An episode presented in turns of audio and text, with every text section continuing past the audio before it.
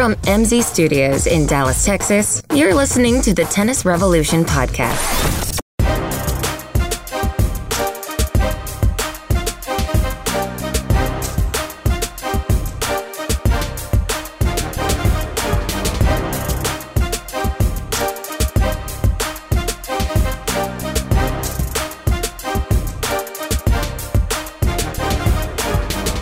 We are back. Should I should I give away the industry secrets behind the curtain, behind the scenes? You might as well because we'll do it accidentally anyway. So thank you for everybody that downloaded last week and tuned in. Uh, that was pre-recorded That's not what I thought you were going to say. because uh, Corey had way better things to do last week and couldn't bother to come in. So I- Watching that Super Bowl was more thrilling than recording this podcast. It was just such a wonderful game. now, when that thing was over, did you regret not coming to record live? The best meme I saw from that was when this game ends, we all win. and that's how I felt about that. Yeah. I would have rather been doing anything but that. That was uh, yeah, except for people from uh, you know the Boston area. I don't Nope. even think for them until the end, obviously. Yeah. It was that satisfying. The only thing I can hope is that it, it, Tom Brady will just retire. Please just be done, would you?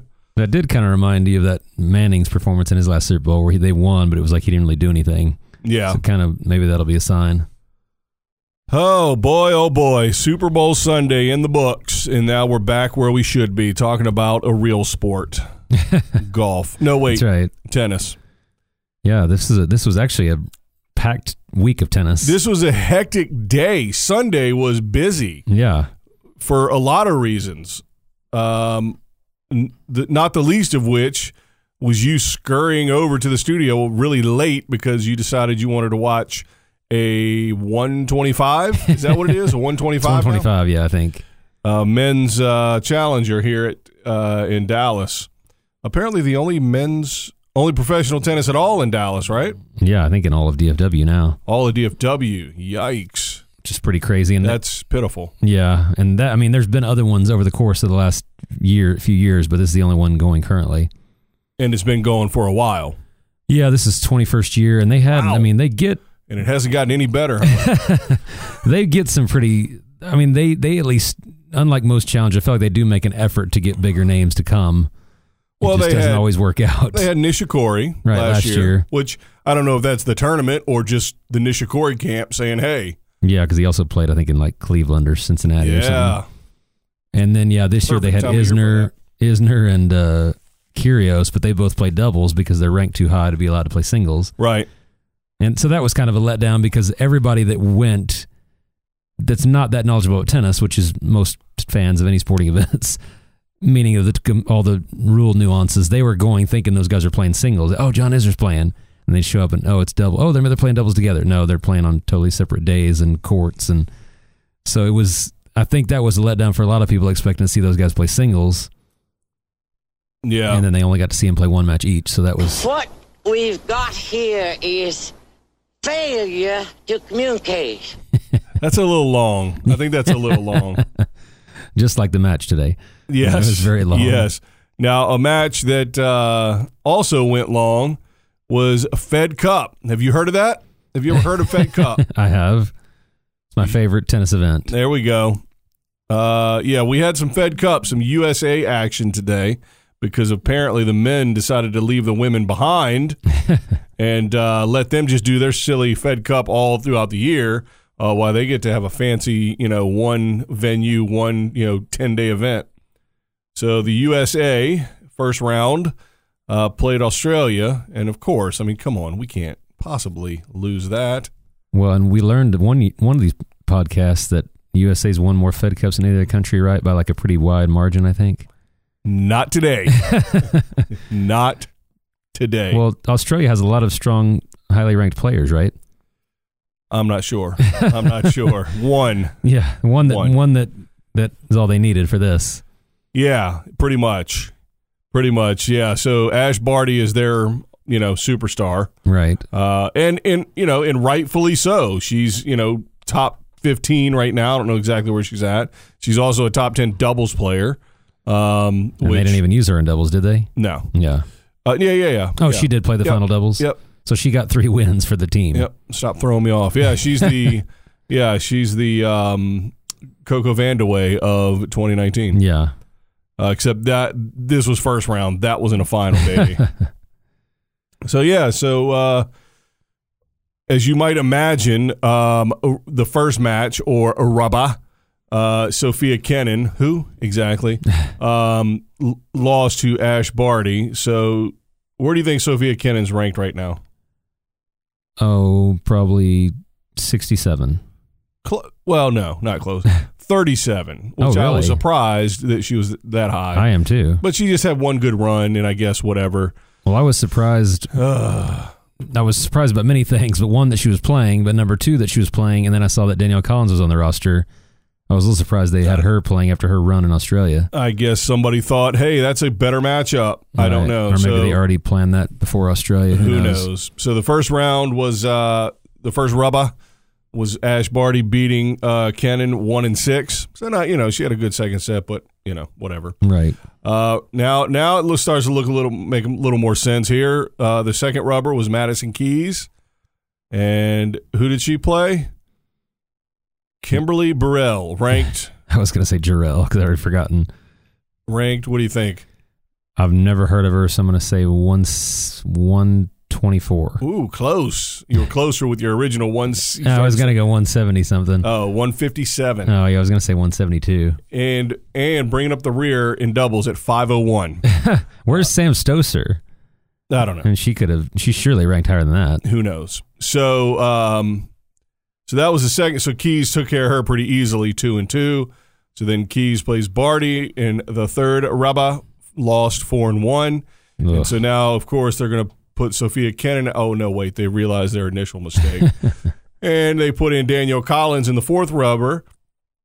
And of course, as we know, you know, Danielle Collins is almost top 20. And they decided, I guess, for some reason, Gavrilova not playing in the first singles group, that, oh, we'll play her. So we had two players that didn't play yeah, first. that's kind of unusual. ridiculous. Uh, and Gavrilova's 47 right now, give or take. And, uh, and, it looked it looked real good at the front end, you know, because we're fighting to stay in it. And so Right. Collins is playing uh, singles um, against Gavrilova, wins the first set easily. I mean, she had a, like a thousand winners and about nine hundred. No, her her unforced weren't bad. She didn't have that many winners, obviously, but she was just she just was cranking winners on both sides. Um, and then I don't think nerves got her to be honest with you. I really don't. I think Gavrilova got rid of her nerves and started making more balls and more balls not in the middle of the court. And uh, Danielle Collins started missing more, more unforced errors and less winners. And Gavrilova wins the second set six three, and then G- Collins gets her life together and finishes it out six two. and you think, wow. Man, I can't wait till tomorrow for doubles. wait a minute. Just wait a minute. Doubles that we've said is never important Now any listen. time of the year. Now ever. listen, the men go singles on day one, one and two, uh, doubles in the middle only, but not anymore. and then well, yeah, but I'm saying the team, and then reverse singles on day three. I mean, listen. I'm a reasonable guy, but I've just experienced some very unreasonable things. So that was pretty good, wasn't it? That was spot on. Uh, by the way, can you name that tune? I can't actually. Well, I don't think you've seen it. Kurt Russell, Okay, we talked about Kurt Russell movies last. Big Trouble in Little China. Oh, I haven't. I got seen an, that movie. I got an email, a tweet, a DM, a smoke signal, a Oh, because telephone we didn't call give credit to that movie. from somebody saying, you know, calling that an underrated movie. Listen, it's not. It's terrible. it's, it's it's cheesy and whatever, but it's fantastic. It's uh, but anyway, so yeah, so there's a couple. Uh, Have you paid your dues, Jack? Yes, sir. The check is in the mail. That's just Kurt being Kurt. so anyway, what was I talking about? Who cares? Oh, this nonsense. So Collins gets off the court after a three setter and now goes into doubles. right. Now listen, they don't play three out of five. I get it. Maybe I don't know, but what a dumb, dumb idea. And I don't know that she looked tired or anything, but who knows? You, you know, you play a three setter under that kind of pressure, and you have to turn right back around and and then play sing- singles. It just doesn't make sense to me. Well, and why I mean doubles. I mean, why is Gavrilova on the bench day one for a 157 player? I think we must have made a deal. Hey, let's put our third or fourth ranked players in. Okay, cool.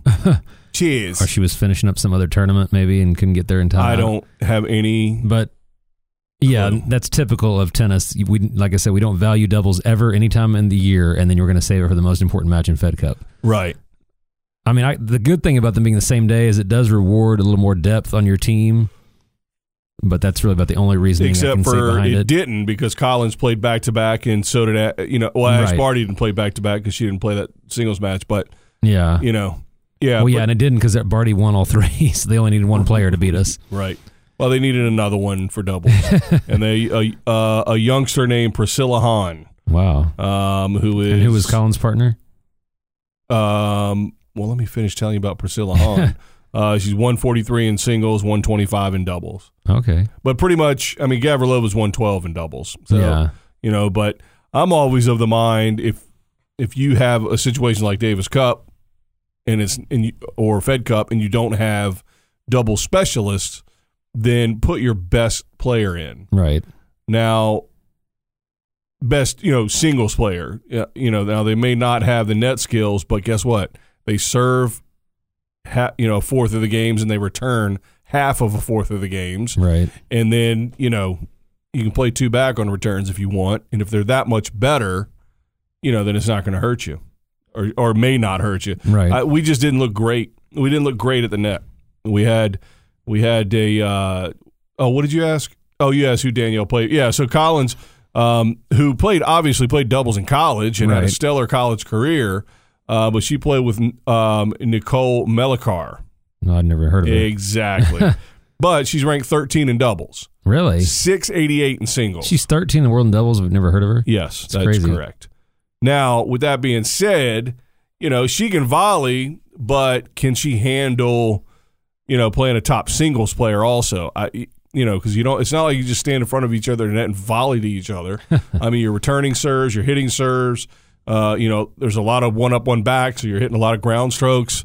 Well, I can't know- imagine the Melichar Collins were hitting the practice court together that often. Too, well, that to too. this. Yeah, that too. So, I mean, it wasn't a blowout. You know, it was six four, seven five, um, but we just didn't quite have it. It was too bad. What a bummer. And so that was like, well, the Fed Cup and Davis Cup, well, the old Davis Cup, they were always single elimination, right? So that's it for them.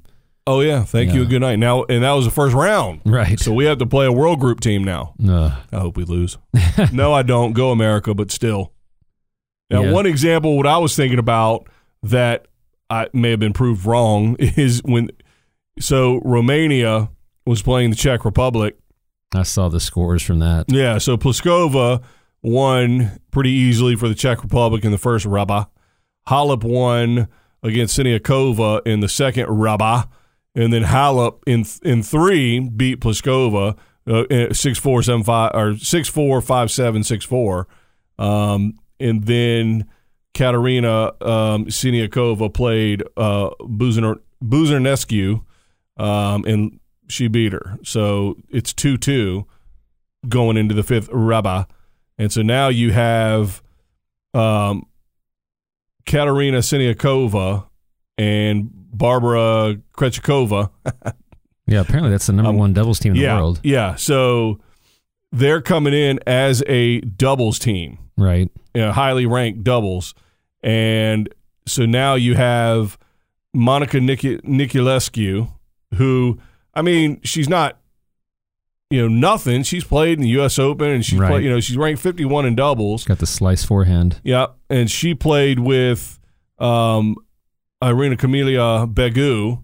Always reminds me of spaghetti sauce. when I see that. exactly, and she's 35 in doubles. And we also had um, Buzinarescu or whatever her name is, you know, 27. So I don't know. You have you have three doubles players that are inside the top, you know, 50, give or take.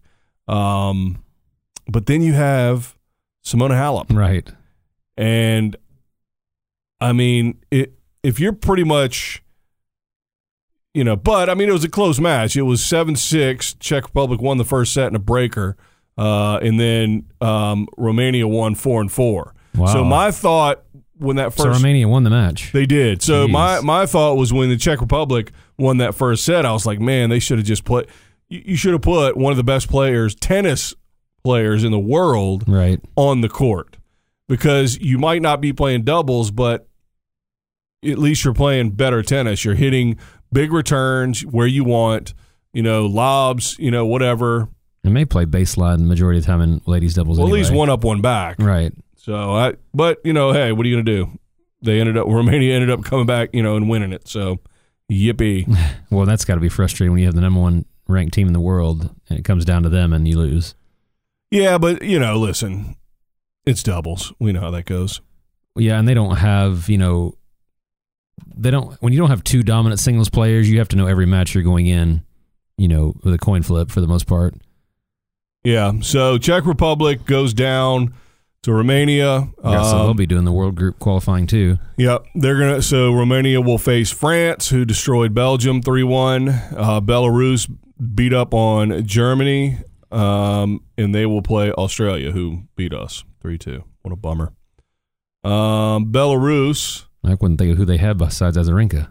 Well, oddly enough, Azarenka didn't play. Huh. So Sabalenka and Sasnovich. I forgot Sabalenka. Yeah, was from Belarus. nine and Sasnovich is thirty three. I mean, Azarenka is forty eight. Yeah. So, um, really, not a big deal. Um, so And everybody thinks Sabalenka is like one of the next big things. yep, yep. So she, um, what did she do? So she won. Sasnovich won six and three against uh, Tatiana Maria. Again, they're playing Germany. Uh, Sabalenka beat Petkovic two and one. I mean, that was just an ass whipping. See, I would assume they would have Goerges in there, but I guess not. And then uh, Sabalenka beat Laura Siegemund one and one. So I mean, it was just, and they they didn't play the fourth one, the fourth singles one, and they played doubles for some reason. and it was it was oh Azarenka did play. She played the dead rubber, uh, the fifth, uh, the doubles, and uh, they won the first set six one. Azarenka and I don't even know who this is, Mor- Morozova. And they lost the second set 6 0, and then they played a third set breaker. They won 11 9. I th- I'm assuming it's a third set breaker since it's a dead rubber. Yeah. That's pretty crazy, though, because I would assume. Well, I saw one of the scores was 4 0, and I'm like, how do you get a 4 0? Because you don't need to play the fourth if it's 3 0. Right. And why wouldn't you just play? Oh, why would you play all five? If you're going to play one extra one, why would you play both? And you thought, wait a minute, they probably bailed on doubles because nobody cares. Right. I guess since the last day has two matches, they figure, well, we'll give, Give the, the fans, fans. a match. Yeah. And that's it. What a dumb setup. Don't be mad at the Davis Cup for leaving y'all behind and doing their own thing when you do this dumb stuff. Well, and that's kind of what we've talked about with Ryder Cup and Laver Cup is at least they've got it set up to where it comes down to the end no matter what. Yeah, I don't care about that. Well, I just think from a from a fan perspective, you paid for the weekend. I mean, you're you're well, I guess no matter what, you have a match in the Fed Cup on the last day that means something. Yeah. At least one match. I just don't like it coming down to a player who's playing back to back matches on the same day. Right. That's that's a bit much. Now Collins did that all throughout her college career. She played doubles then singles, but Yeah. you know, I mean, they're And playing. if both both sides were doing it, that'd be one thing, well, yeah, which they were, but one team had a longer break. Like if it was mandatory for all the players, then I could understand it more. right. So, anywho, um, Sounds like sour grapes, coach, that we lost. uh, I was fired up. I'm gonna be honest with you. I was watching Collins play uh, in her singles, and I was getting fired up. She was yelling at her opponent all up in her face and doing what she does, of course. which I don't care. And then, um, You're used to that with college tennis. Well, it was kind of that style, that you know, whatever. Right. And uh, yeah, so then she won, and I was like, yeah, but great. Now she's got to play singles. what a or disaster. doubles, you mean? I mean doubles. Yeah, what a disaster. So um, Did Osaka play in, for Japan? That's what I'm trying to look up because they're wearing, they're not in the main group. no, I can't imagine she did. I don't know. No, it doesn't look like she did. That was So you know, again, here we are. It's you know February, and now we're you know we just finished a f- somewhat exciting first round in some some aspects, and now we wait, and that's it. yeah. I mean, that's that's the the whole reason the Davis Cup is changing. I I mean, they did. They, although it, what's funny is it changed, but yet they kind of did are doing the same thing. They had a, they had their qualifying last week, you know, and then they but they do the whole rest of it in one you know same period. So that's one improvement. But it was kind of funny seeing the Davis Cup qualifying last time. Like, didn't they play in February before? Thought that was one of the things they were trying to change. Right. So yes, no, uh, Osaka did not play for Japan. Maybe she played for Haiti. I don't know. They lost three two without her. yes. Yeah, which just goes to show you what a bummer that could have turned around the other way. But uh, anywho, um, so that's Fed Cup. I think we gave it a fair shake, fair amount of time, especially since you didn't watch any of it. I did watch some of it. You were busy watching I was watching live tennis. guys ranked in the two hundreds instead of watching women playing for their country. guys. I was having to Google constantly who their names were. it is so. Let me ask you this: oh, please do. just from watching a challenger, because that's kind of what we're getting into here, which is what I got to watch all week. What are like the immediate things you notice when you see those players? Like, why aren't they the next level? Because I feel like there's two that I see every year on the like common denominators from all the players there, as opposed to the ones on TV. Well, the only bit I watch of this entire challenger that's in our backyard was a little bit of the warm up. and do you want you want to tell them why I was looking watching? looking for me on TV. I was looking for you on TV. I kept like everybody you, was. What are you doing? What are you wearing? Do you have a blue hat on? I'm not wearing a hat. Oh, about- oh, you got a gray shirt on? Where you at? What row you at? Where you at? What I'm side are you on? holding up the middle finger on TV. I, I, I almost said, "Hey, can you just like streak or something across the court?" that would have been more exciting than the tennis. um, But typically, listen, I mean, but de- you've seen all that caliber of player before, Sure. and you've been to that tournament before many times.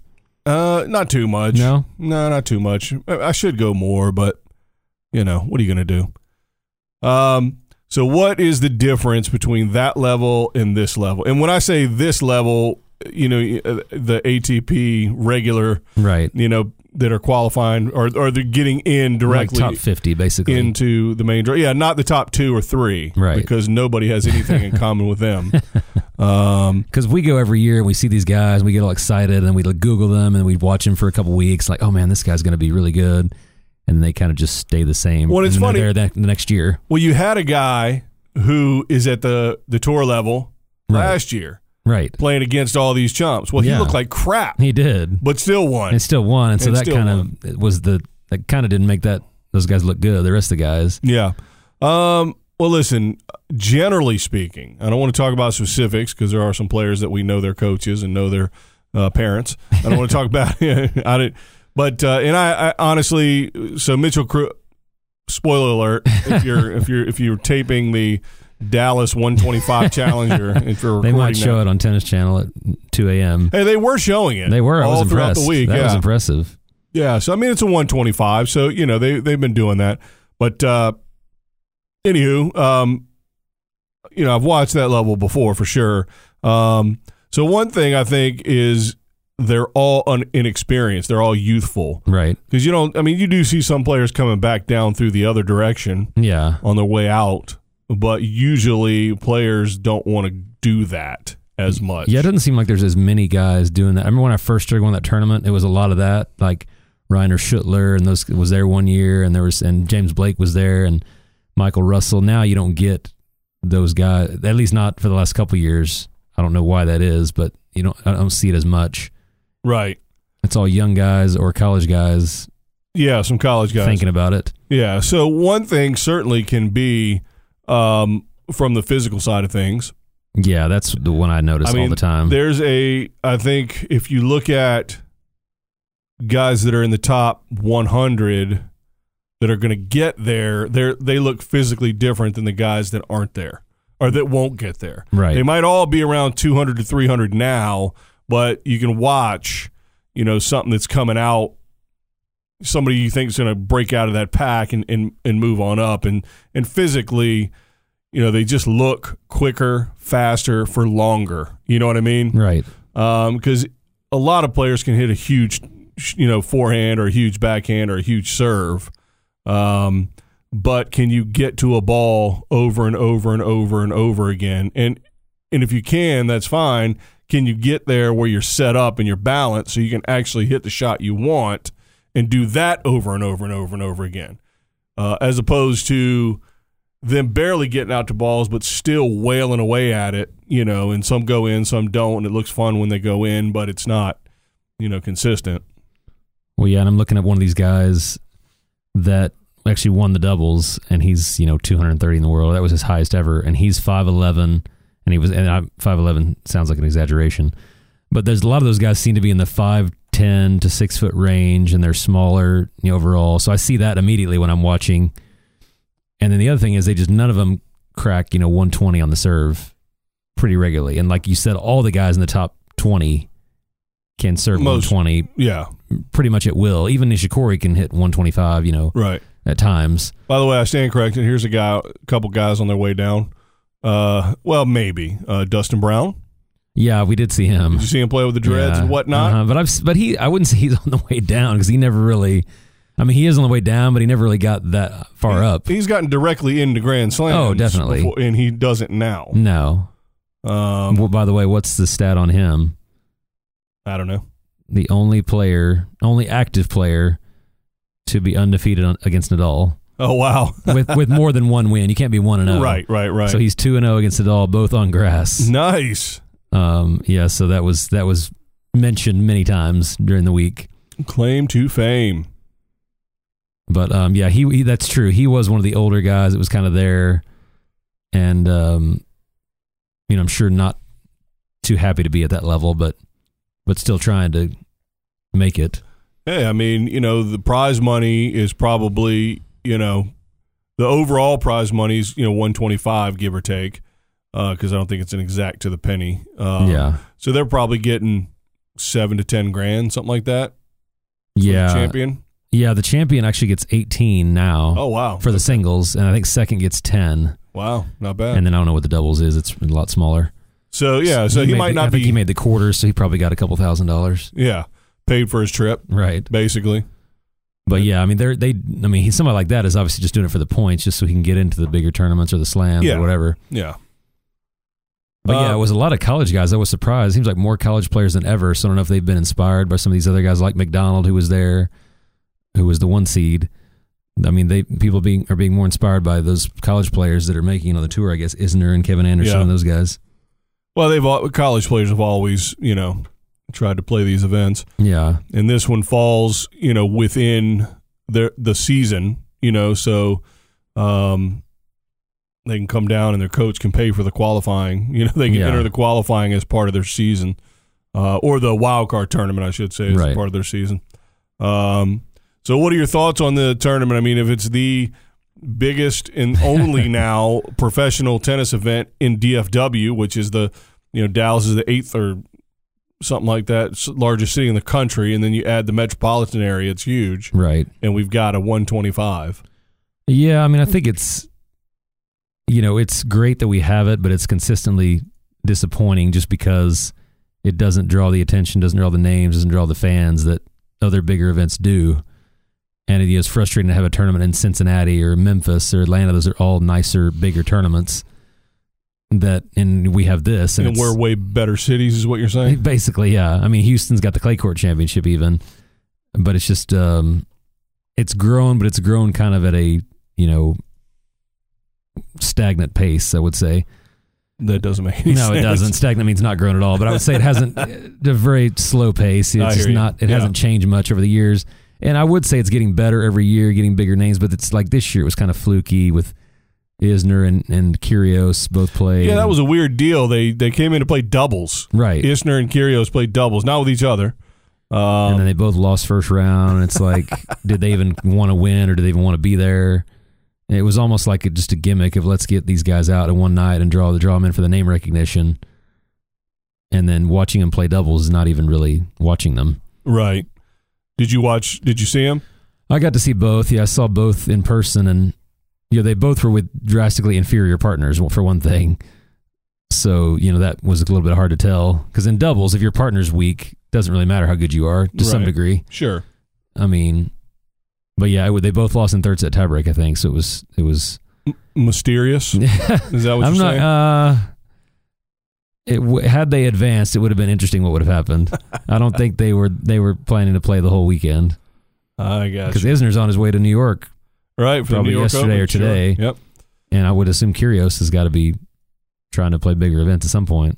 Yeah, interesting. Interesting. And I'll tell you, I mean, that's to me one of the biggest issues with uh, how we are marketing our sport right now, on the men's side in particular, is just this false star power nonsense, which in the short term will bring in casual fans.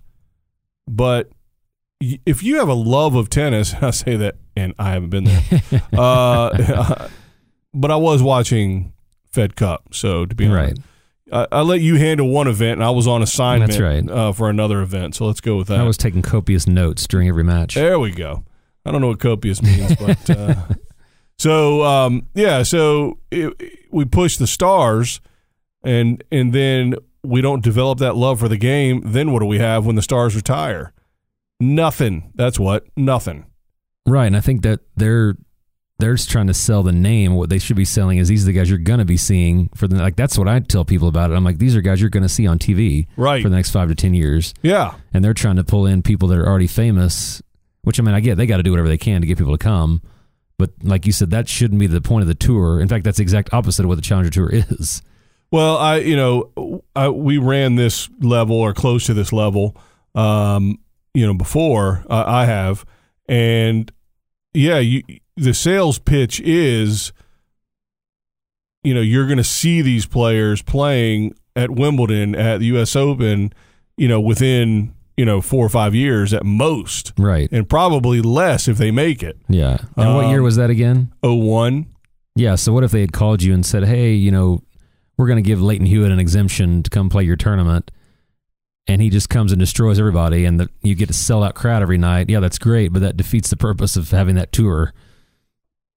Yeah, I mean, yeah, I, I think you have to sell and develop the the event for what it is, and it's it's it, like I always describe it like you know seeing Pearl Jam in 1987 at some bar in Seattle, Right. or not even Seattle in Tacoma because they couldn't get any you know Right. that kind of thing where you see Pearl Jam, you know, five years before they are, you know, the biggest band in the world, and you're like, cool. I could, you know, I, they were a little rough around the edges, but you could really see, and so you know, it's fun to start watching these players and see who's going to make it, and then you really have some investment in those players, and they're not even superstars, but Right. you you have a you you know fans have an attachment to these players because uh, they saw them before they were somebody Yeah. and almost like developing a relationship with them as far as like fan you know fandom goes. Well, and that's funny. That's the way they used to promote that tournament because it used they used to have all these flyers that would say, you know, the Bryan brothers have been here, the Blake's, you know, Blake's been here, now Bandian's been here. Right. So it would show you all the guys that had been there, and now they're like famous. So I mean, oh man,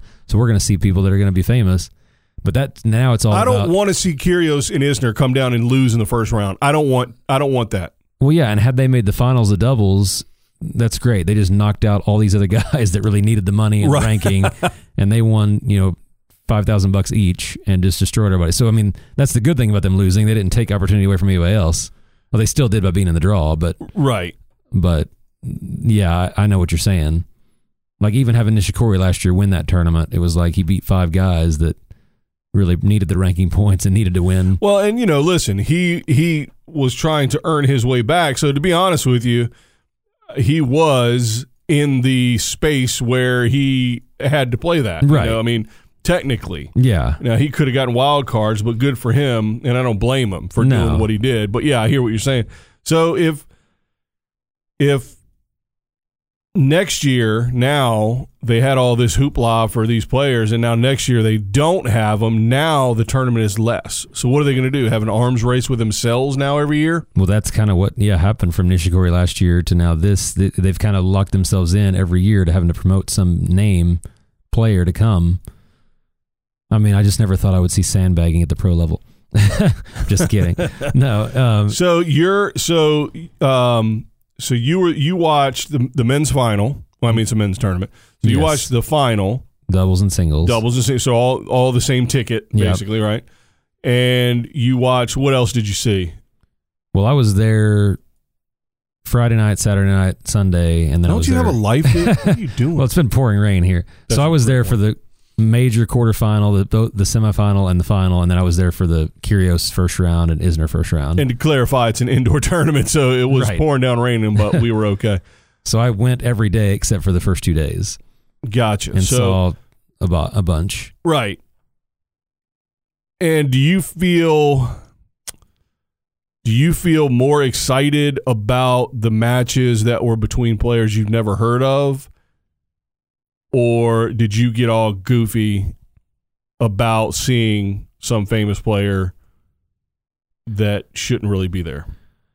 Well, you know, I think that's the problem with us only having one tournament is that that's the only time I've ever seen those two guys. So you're part of the problem. I You am. are So part- I don't travel to go see those guys. Right. But like to me, someone who's been to the U.S. Open, which a lot of people have that, that watch pro tennis, even in Dallas, they don't. They're not going to go to Challenger to see Isner and Kyrgios. They've already seen those guys and better guys, so they're going for. and they've seen something else in relation to those guys playing uh, a match that they cared about. right. So that I mean, they're I mean, not even close. Like Right. literally, not even close. There's no chance that they put any effort into those matches. Right. Did you watch them play doubles? I did, yeah. No, it was. Well, Isner was playing with a friend of his, so I think that was just kind of like a basically if you and me go out and play doubles, that's kind of the same attitude he's going to have. We're just playing for We're, fun, uh, and we're not friends. and then Kyrgios played with Krueger, who ended up winning the tournament, but that was a totally. I don't even know if they knew each other before this week, right. so I can't imagine he had much investment. Well, the reason we know they don't care is because what do they get out of winning? Nothing, for their standards. sure. Yeah. Um, but no, I truthfully, the reason I go, the main reason is I'm hoping I'm going to see somebody that I just see them right away, and I'm like, man, this guy's really good. He's going to be. Isn't that the fun star. part? Absolutely. Isn't that the fun part right there? And they haven't had a huge a guy that's been huge, at least that I've seen. Kyle Edmund was probably the closest. Right. He won one year, and now he's Yeah. top twenty. Um, And you follow that guy now for no particular reason other than stalking purposes. uh, but that's because you saw him. right, and because they've got the same uh, complexion. But yeah, no, I saw him when he was 80, 90, you know, 100 in the world, and he won that tournament. So it's like, it's kind of cool to see those guys progress. And then if he ever wins a slam or gets five, I can say, man, I saw that guy, you know, he was 18 or 19. So in some small way, you can take credit for the, for his career. I like it.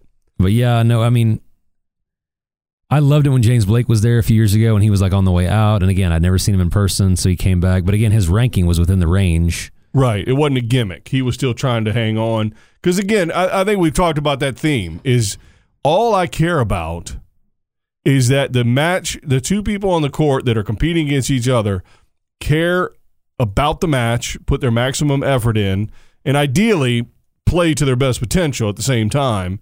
And then, then we're in business. Right. And what they could have done too would have been so much better. They could have said Isner and his buddy Kuznetsov, who's a former pro and Yep. top 200, he could have played Kyrgios and Krueger.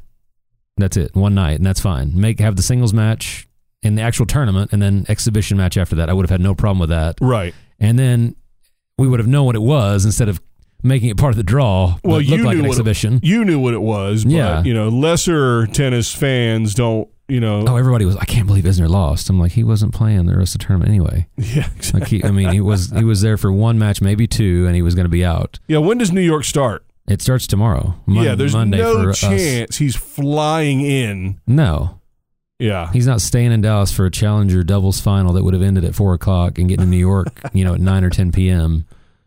to play the next morning. Now maybe he'll get a bye or what. He's the number one seed, but still, I mean, right, that's a hundred times more important than a challenger final. right. And I mean, I, I mean, there's a lot of guys in this turn, like McDonald, who played now has to go and play New York, but he has to play these things, you know, Right. have a Yeah, yeah, yeah, yeah. and it'll probably hurt him in New York playing a third set today, and he'll have to play first round match tomorrow. that he didn't win, by the way. Yeah, Again, sorry. Spoiler alert if you're if you're uh whatever. but yeah, I think it's they've they've need to decide what they're trying to be. Are they trying to be like, like you said, it, Everybody's trying to be what they're not. That's always the problem. Yeah. Stay in your lane. There is no shame in being the tournament that has the ranking, you know, of the of the players from, you know, 150 to 250 or 300. There's no shame in being that. right? But be that. Yeah. And be the best at that. You can't be Wimbledon because you can't be.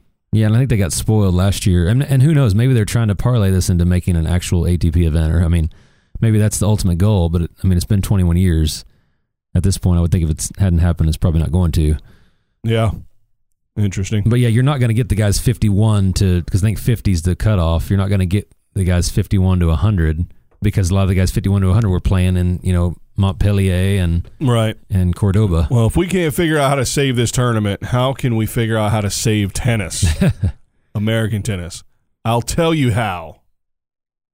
Not my idea, but I'll tell you whose when we come back.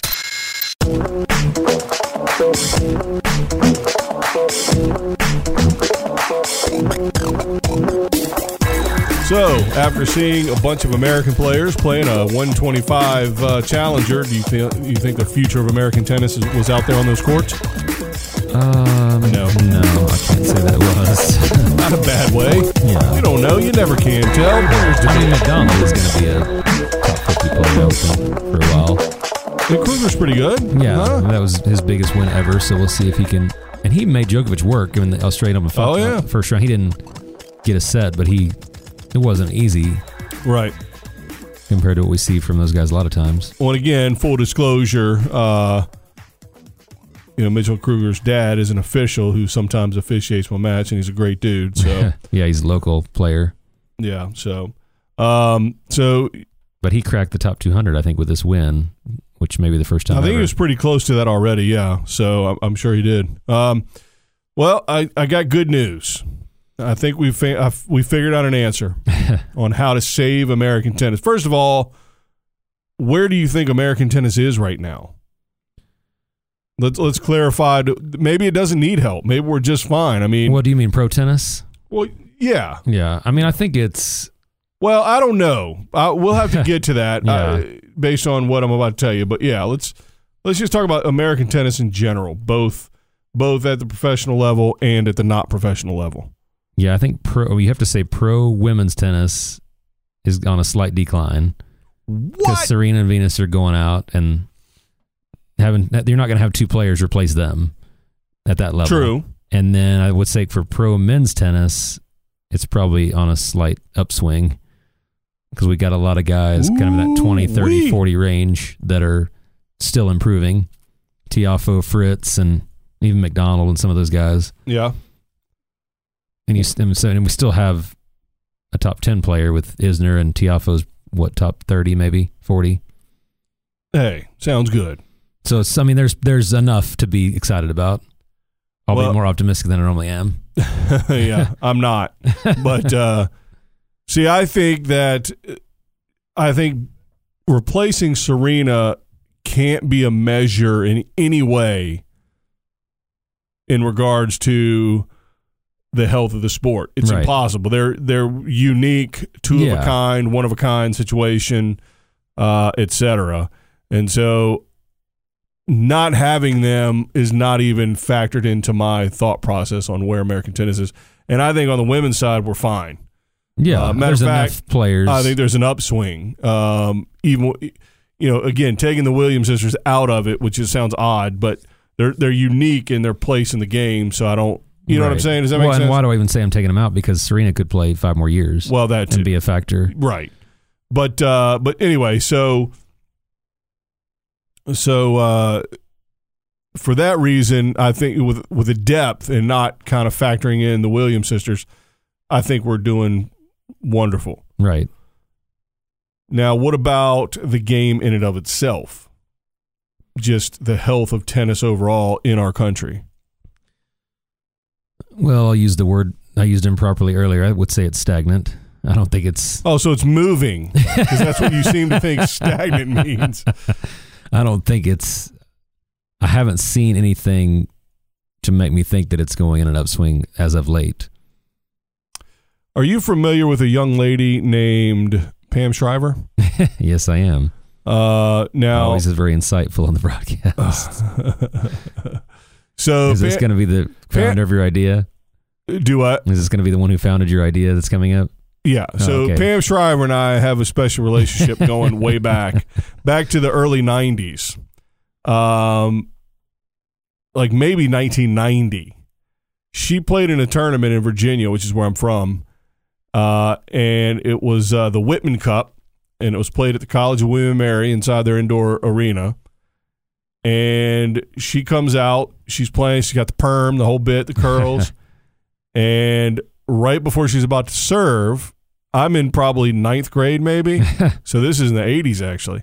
Um, so I'm in the ninth grade, and of course, my buddy who was older than me, um, let's see, did he coerce me? Nah, that's a little strong, but whatever. He dared me to, you know, make an ass of myself. Right.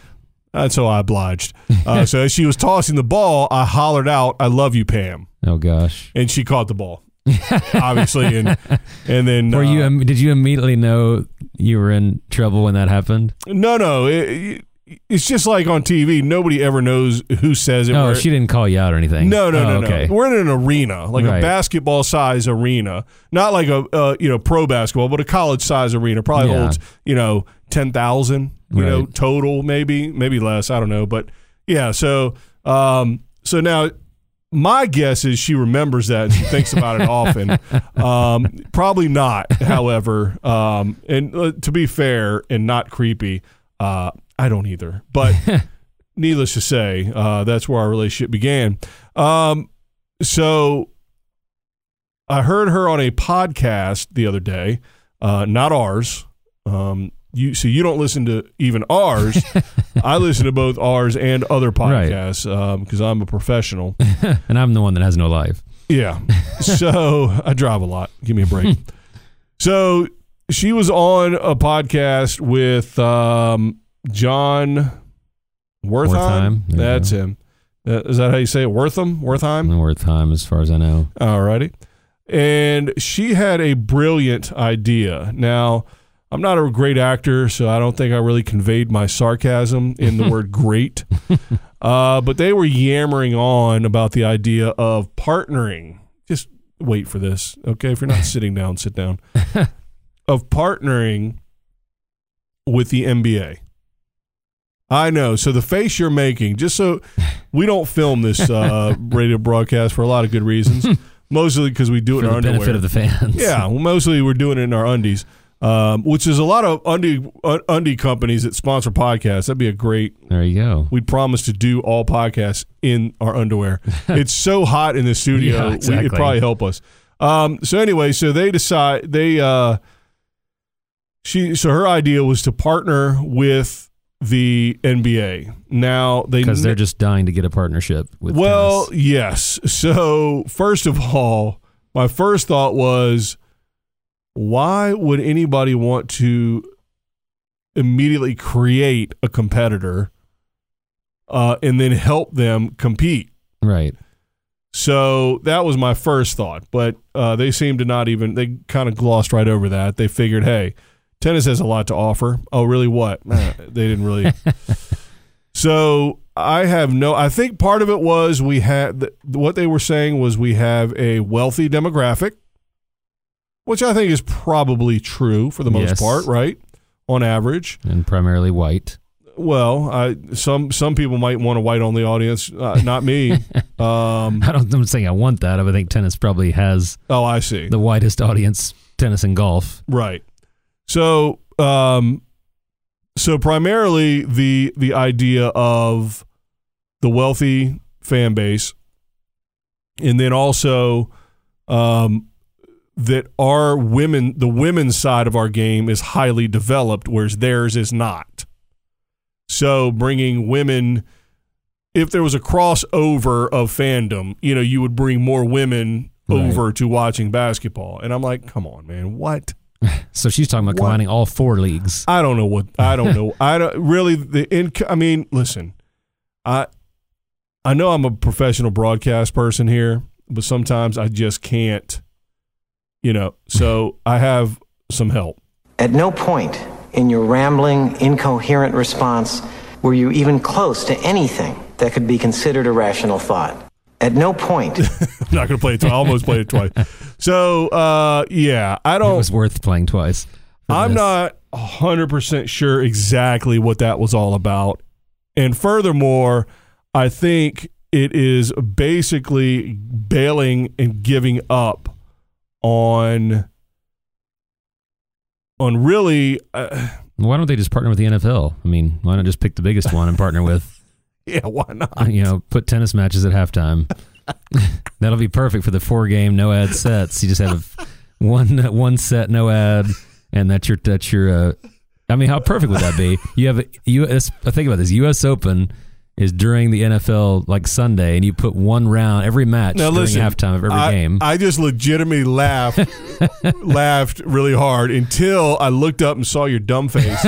no, that wasn't what it was. Until actually a jolt of fury, a jo- not because of you or your face, a jolt of fury went through my head after I stopped laughing for a second.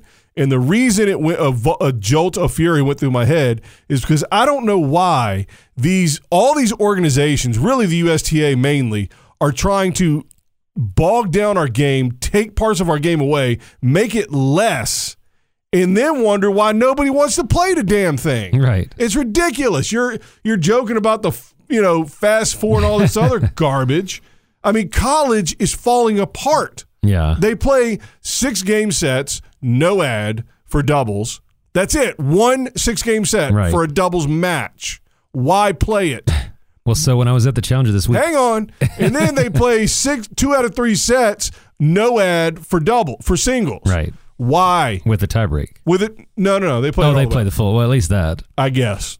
Who cares? So then now you're talking about, you know, uh, partnering with another sport because we're not good enough. No, it's not that we're not good enough. It's the garbage organizations that think they're in charge of this sport. They're not good enough. That's who's not good enough. They have a giant banner that says grow the game.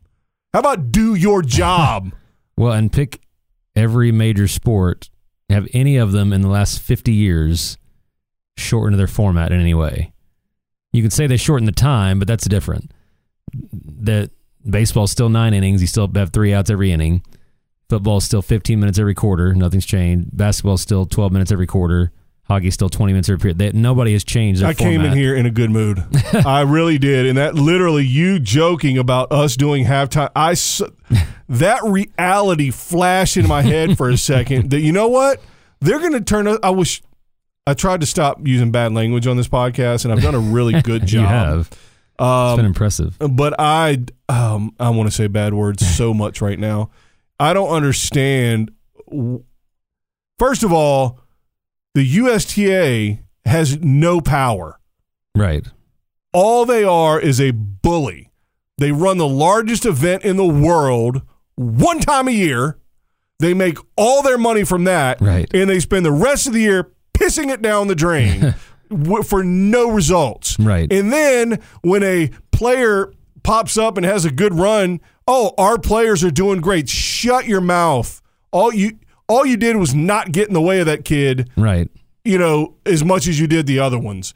Now, does the USTA have resources? Of course they do. They have gobs and gobs of money.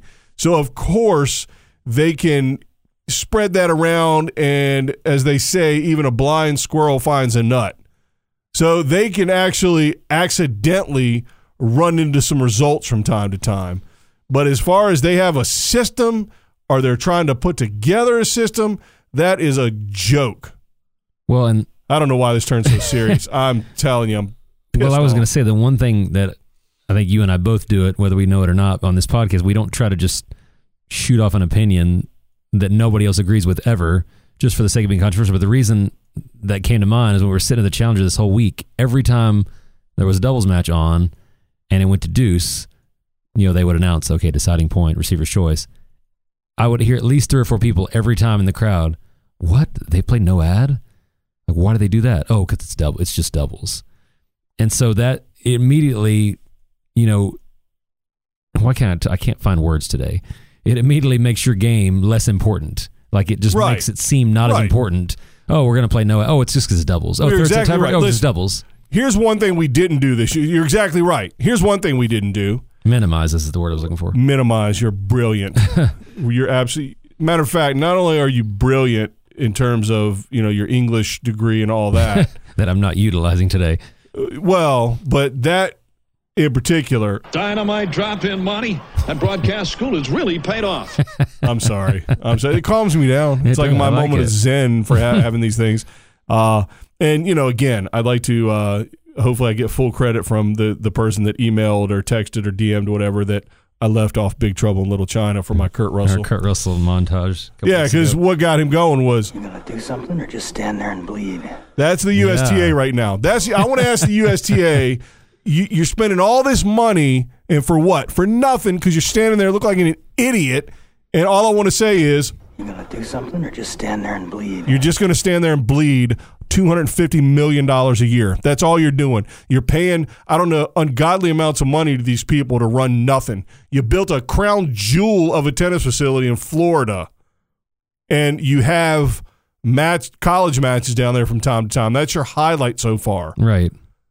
I I don't know what to tell you, man. It's easy to take shots at a big dumb organization, obviously, but oh my politics are they're going to be the death of me. But yeah, I mean, it just I don't understand the whole. Why would you merge with an organization that's? I mean, it, like you said, it makes it sound like you're piggy, trying to piggyback off them, which means that we need to piggyback exactly. off them. Need is here's the thing. I in my opinion, we don't need the NBA or anybody else. First of all, they're not going to help us anyway. Second Right. of all, uh, it looks it looks like a desperate move, and maybe it is. Maybe it's worse out there than I thought it was. Maybe these people that are traveling to tournaments every week, commentating and doing all the rest of it, uh, have a little more insight than you know we do on the ground here. I don't know, but it- just seems to me that you're. Uh, I don't even know where to begin. Well, it doesn't even make sense. I mean, what are you gonna have dual events? You're gonna have a you know split screen with the basketball game and tennis. I mean, it doesn't. Now, to be fair, uh, Pam, I call, I call her Pam. Uh, she did. That sounded creepy. She did sort of say, you know, I don't know how this would work. I don't know what it would look like. Uh, you know, I don't have an MBA. Uh, you know, as in a business degree, not NBA, as in basketball. Uh, you know, so I don't know how to write up the business model that would make this thing work or whatever. So she basically, what she saw was Daniel Stern, the commissioner of the NBA. Apparently, his brother is a teaching pro in Boca Raton, and so there's the connection. Yeah, And I guess Daniel Stern's also a tennis fan. And I'm like, so what? right. And listen, I mean, far be it for me to say anything bad about the NBA because they're crushing it. Right. They've been growing like crazy. And, you know, who knows? Will they ever catch football? I, probably not. No. But at the same time, the amount of growth they've had, I don't know how you quantify it or whatever, but it's been pretty remarkable and good for them. Well, and if she would have said, "We want to follow the model of the NBA," But they can't. that I would have understood. well, they talked about that a little to some degree, but they can't. Well, I, I know that's the problem. Well, but what I like about the NBA though is they have a couple nights a week that you know you're getting a feature game, no matter what. At this time on this channel, tennis it's just they make it way too hard. Like even today, we had four different events, and you didn't know what event was on at what time, and what you know. wh- You, know, you couldn't even watch maybe what you wanted to watch. NBA, we know okay, every Wednesday and Friday there's going to be an NBA game at seven o'clock on TNT, and it's going to be two really good teams. So here's the deal. If you've got you've got to get on TV, Right. right? I mean, I think that's that's pretty reasonable assumption. And that- no offense to Tennis Channel, but it's probably got to be something bigger than that. Uh, ESPN. notoriety. It's got to Right. be either ESPN or whatever. So there's t- TV has to make money off of programming by selling ads. And the reason they can make money selling ads, I mean, this is nothing new for anybody, is because people watch what is on. Right. So there's eyeballs on the TV. Or, or you g- give them a deal that's so good that they're going to make money no matter what. Right. I guarantee you the USTA isn't doing that for all the US tournaments. Right. I guarantee you the ATP doesn't care about, you know, you know, I don't know how all I don't know if each I don't know who purely if, if like, you know, Cincinnati has all the rights to their broadcast Right. or if the USTA has some of it cuz now they're part of the USTA uh, you know, the US Open series. I don't know how any of that works. I don't know how Indian Wells, I don't know how any of that works. Yeah. You know who might? friend of the program, Blair Henley. Yeah. Well, I was wondering if like that. I saw her by the way. She was on the uh, she was on the broadcast for the old uh, Davis Cup there, Okay. Fed, Fed Cup, whatever. Well, I was wondering if that Dallas tournament, like the tournament itself, made any money off that being on the tennis channel, or did that just go to the USTA with their contract? Or I would think they did, which is probably why they were able to pay Isner and Kyrgios a little bit of change. I would think that they had that had to benefit them in some way. Yeah, uh, yeah, I I would hope so. So in any event, um, so you know, you hear him talk about you know these things, but then it's like, wait a second, how can you sit here and say, um, all these things about how tennis should run when you're not in charge of tennis? That's the problem. That's what they want to be. They want to be one of these federations one of these small countries where you know it, it's almost impossible for a player to make it out without having a relationship with you know with the federation, Right. You- a la Halep, you know who who she did make it out apparently without any help, uh, but now that you know they got a strained relationship, uh, although she played Fed Cup for him, obviously. Yeah. But uh, but that just that that sense of they have any control over the game. That's the number one problem. I also heard Martin Blackman on the same pod, not the same podcast, the same podcast, but not the same week, I, on a different one, um, talking to John Wertheim about they were on, uh, still Australia was still going on, and uh, Wertheim was asking him various things about various things, and one of the things he brought up was the state of American tennis, and you know he used the anecdotal evidence of how many players were still in the Australian Open. Um, yeah, which this happened to be one of their best tournaments in a long it- time. well, that, but also nobody. I mean, I don't want to say nobody because I don't know, but I would imagine not, certainly not every player had any connection or any help whatsoever from the USTA. right. And so now, you know, where does that put them in relation to each other? You know, what? So that's got nothing to do with the USTA then. Yeah. Although, for numbers wise, I guess they think, well, we got a lot of American players. American tennis is doing great. I guess we'll get credit for that. And they may not even try to take credit. I don't know how that goes down, but what I'm saying is they don't deserve credit, but they'll probably get credit, Right. you know, that kind of thing. Yeah. When I think measuring, you know, how many are in a particular tournament, or, that's always funny to me how the broadcasts focus on that so much. And I get people want to watch American players, but it just changes so much from one week to the next. I don't know why that's such a big focal point. To me, it's about where they're ranked as opposed to how they do in one particular tournament. Or which is connected obviously Yeah. but i agree with you that you know it's it's sort of like um you know one small anecdotal uh, you know piece of evidence uh, but you have to hang on to that because in a week it's going to be the opposite. So now Right. what do you do? Um yeah i agree with you. But yeah so and again they seemingly on paper the USTA does a good job of tiptoeing because they you know black blackman said multiple times you know that and wertheim asked him you know what is your role in all of this and he said well just you know as little as much as they want from us right. so in other words if you've you know if you're coaching a player out at your place and by some miracle they learn how to play tennis uh, just kidding he's a fine fine coach uh, so and they start moving up the rankings uh, like junior rankings like world you know itf and all that to where maybe somebody you know kind of gets an eyeball on him and says wow that kid is going to be good then the way you know the way basically it should work is nobody should come bother you about that kid Right. until you're not good enough to coach them or they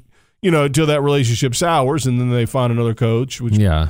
knowing you that's pretty quick but you know uh, but now the USTA it's unavoidable it's almost unavoidable that they're going to be in the mix somewhere along the line. They have two hundred fifty million dollars or more to spend every year. I, I use that two hundred fifty million because that's what they make on the U.S. Open. Yeah. but they have more than that. I'm sure they have that much money to spend every year on tennis, which is the twenty seventh most popular sport in America. So, you know, they're you know, they could spend $100,000 probably on every player between the age of 14 and 18 and just give them hundred thousand dollars, and it wouldn't even hurt them, Right. you know. And so it just inevitably they're going to be involved or in the mix because they're so you know ubiquitous. Yeah, baby. Well, and at the very least, they're going to say, you know, they grew up playing all our events. So they're going to use that as a, you know, as a uh, advertising point or marketing point. Which you know, on the one hand, I'm like, yeah, well, that's stupid, and they shouldn't. But ultimately, I don't care. That's, I mean, don't do that. But if they did, that's the least of my worries because ultimately, if the kid gets there, the kid gets there. If they're if they're developing and whatever, I, fine. Who cares? The real issue to me is how much they get in the way of this process because they're everywhere. They're everywhere. You ever see that movie They Live? I have seen that movie. Yes. Rowdy Roddy Piper. That's I need to get some. You know what I did? I, lo- I, I searched YouTube high and low for drops from They Live, Rowdy Roddy Piper, the aliens, the lizard people, or whatever it was controlling the world. Anyway, uh, they're everywhere, and and so you, I just don't understand. I don't see how you can get away from them. Well, and I think it's like you said earlier at the very beginning of this, which was you know stay in your lane. Is that they they can't they have to know they can't do everything perfectly. So just pick what you want to do. Do you want to be the pro avenue, the pro development? Do you want to be in you know tournaments? Do you want to be in leagues? You can't just be tennis, and we're going to encompass every aspect of tennis and be better than everybody else at it, and that's it. I don't know what they know. I don't know what they think. I mean, they have an entire development team, like high performance development team. Right. that is dedicated to what? Support? You pay that much people, that many people, that much money to support random coaches all over the country? Come on, Yeah. son.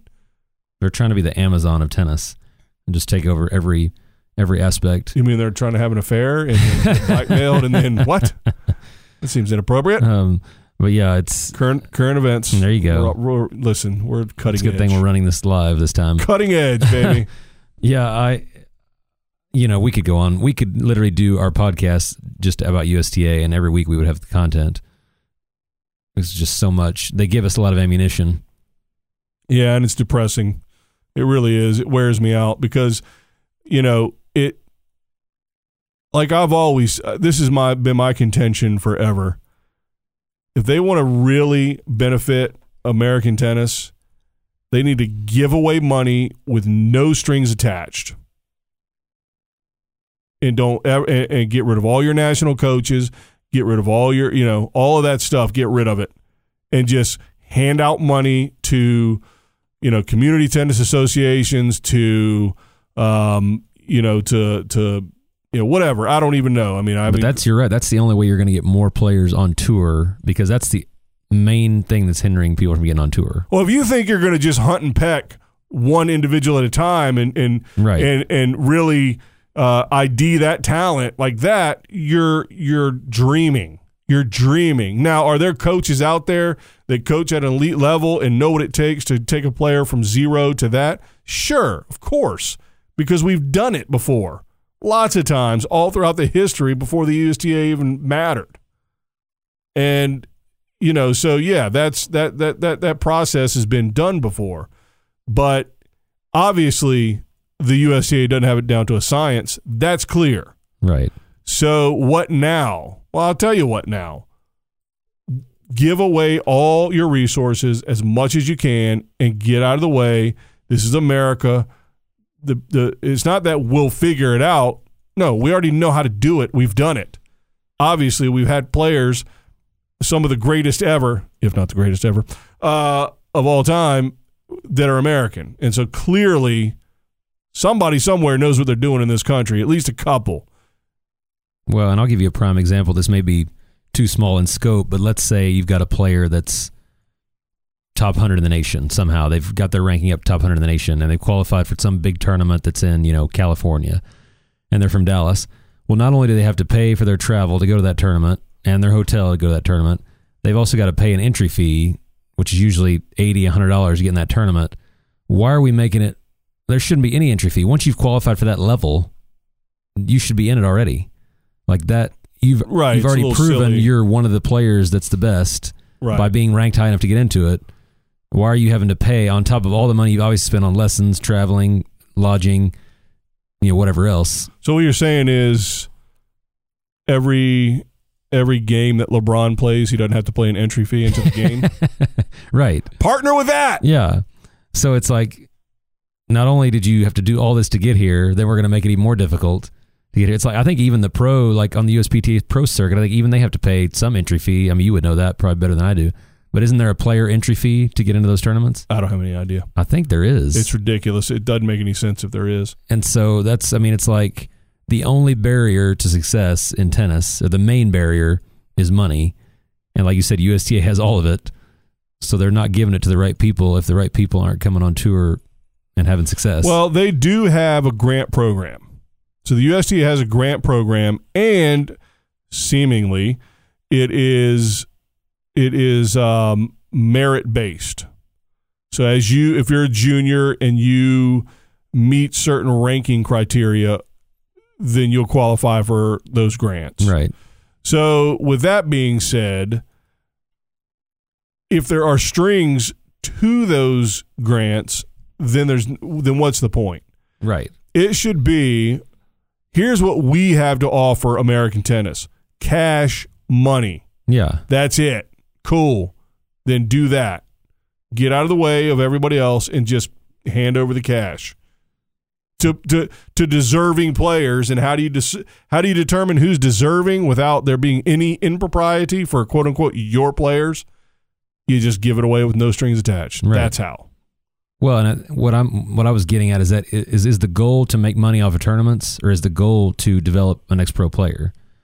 And I think they're trying to accomplish both, and it doesn't work that way. Like I understand you got to make money to run a tournament, and the club's got to make money and all that, but the USTA, I can't imagine how much money they make off tournaments every year. Whereas those high level tournaments are supposed to be about developing players and sending them to the next level. Yeah, I don't know how much that really goes. I don't know how much that matters. I don't know. I that's a interesting point that we probably should ask maybe Mitchell Krueger's dad.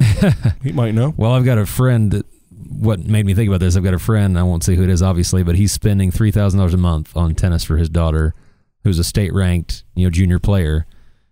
And that's now what of that's going to his club and his coaches and the traveling and all. I don't even think that I think that's just to the his her coaching. Oof. So that's not factoring in the traveling to tournaments, the Right. entry fees, the hotels.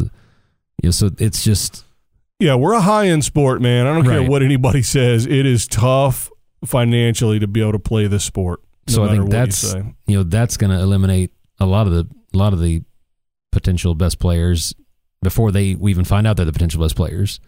Well, and I think um,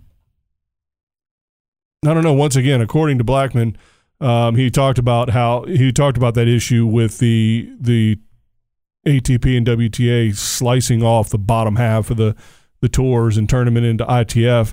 I don't think the USTA had any choice. Yeah. I don't think they had any say in it. Now, maybe maybe if they had a more savvy leadership group, they could have preempted it. Maybe, but I don't know that e- either. I don't know that trying would have been a good idea. Number one, or uh, if trying would have been fruitful anyway. So I, Yeah. in that regard, it doesn't matter. I mean, you know, the the pro level is going to do what the pro level does, regardless. But um, yeah, so yeah, I I just get so frustrated. I think we're the reason we get frustrated is there's so many things that need to be improved, and And have needed to be improved for quite some time, Right. I might add. and I love it how the solution is to merge with the NBA, which uh, there's no. I mean, yeah, if the NBA said tomorrow we're going to make a partnership with tennis and we're going to run collaborative events and all that, that'd be tennis at daytime and basketball games at night. I mean, maybe that's be, that would be Well, great. one thing that I think one one sort of uh, aspect that Wertheim was talking about is that the WNBA season is outside of the NBA season, and it's right during the U.S. Open season.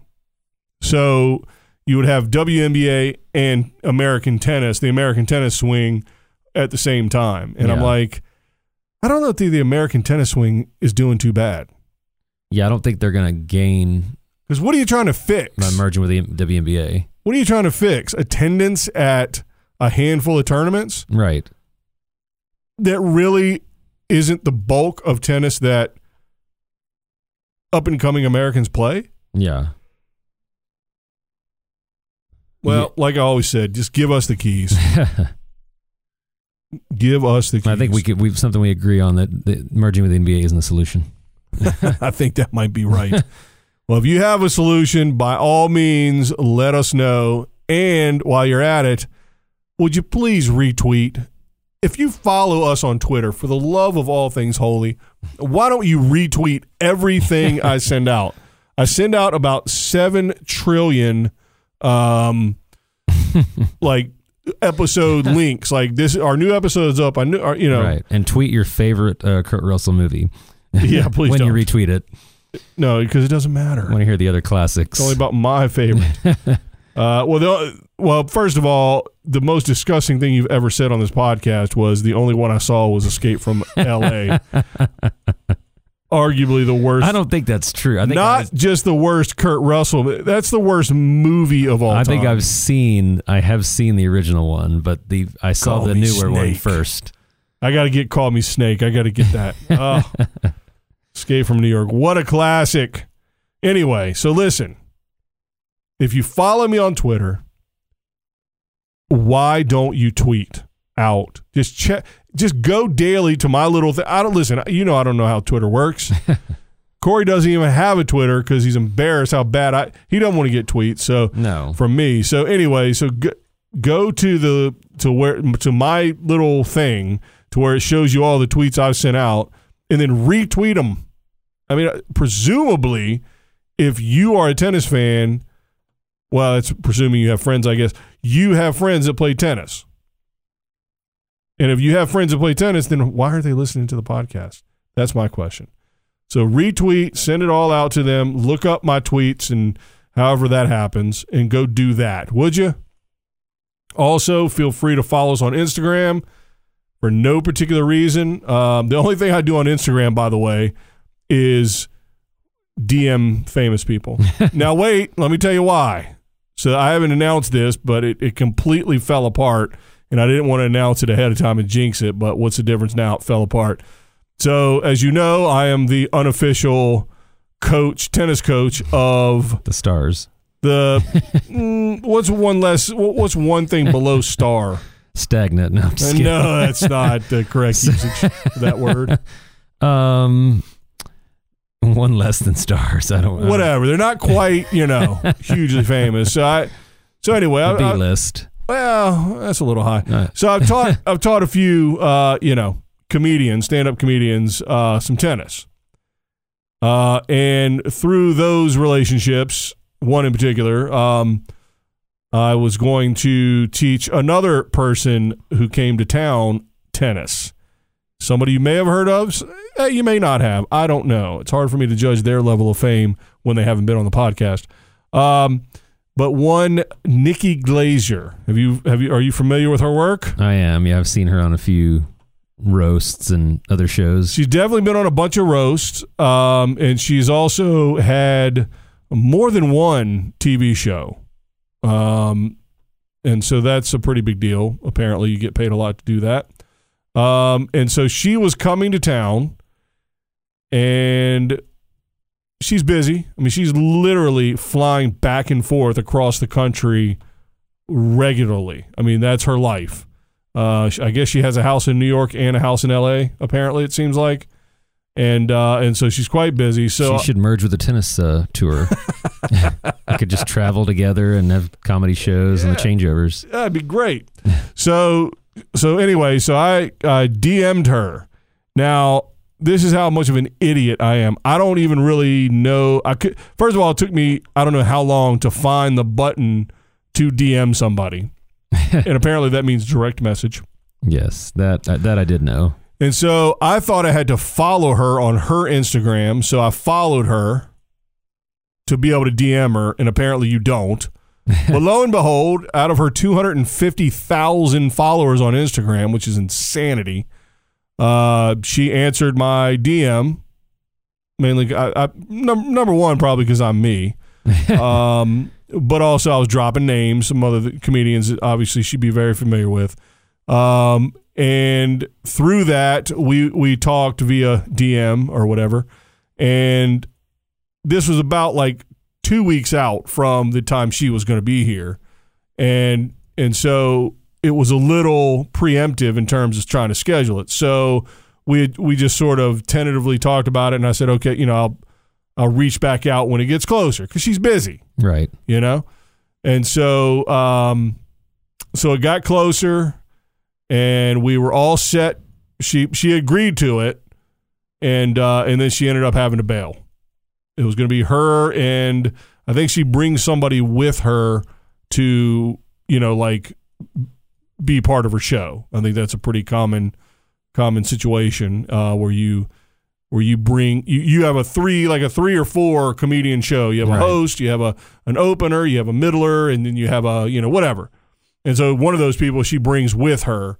Uh, I think the person that's right before her does, you know, maybe 20 minutes or 50. I don't know what the hell they do. I can't pay. And then she comes on and does her, you know, hour or so of whatever. So she's going to bring that person and we're going to have a good old time at an exclusive indoor facility because it's, you know, freezing cold out here.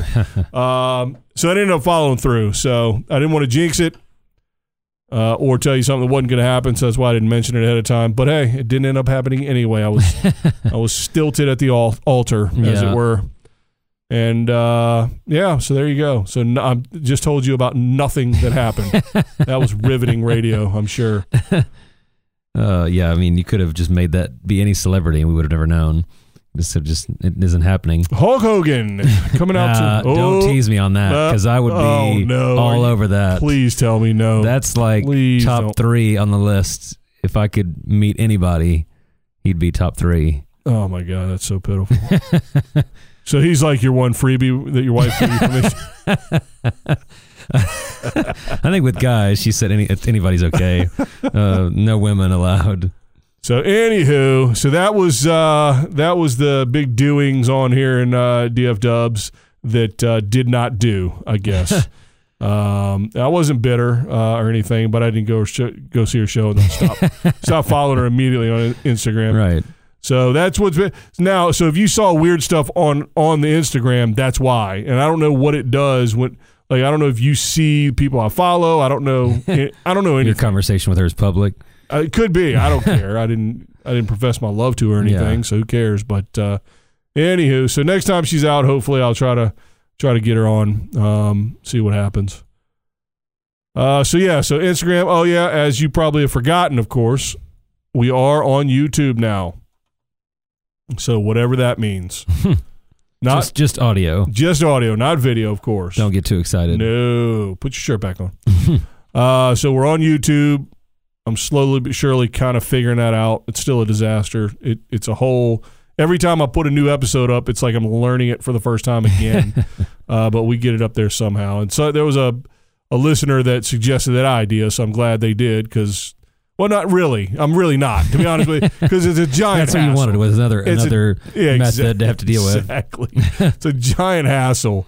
But ultimately, way more people are on YouTube than, you know, than listen to podcasts. So I guess long term, hopefully it'll be something that that uh, pays off for the our millions of fans. Right.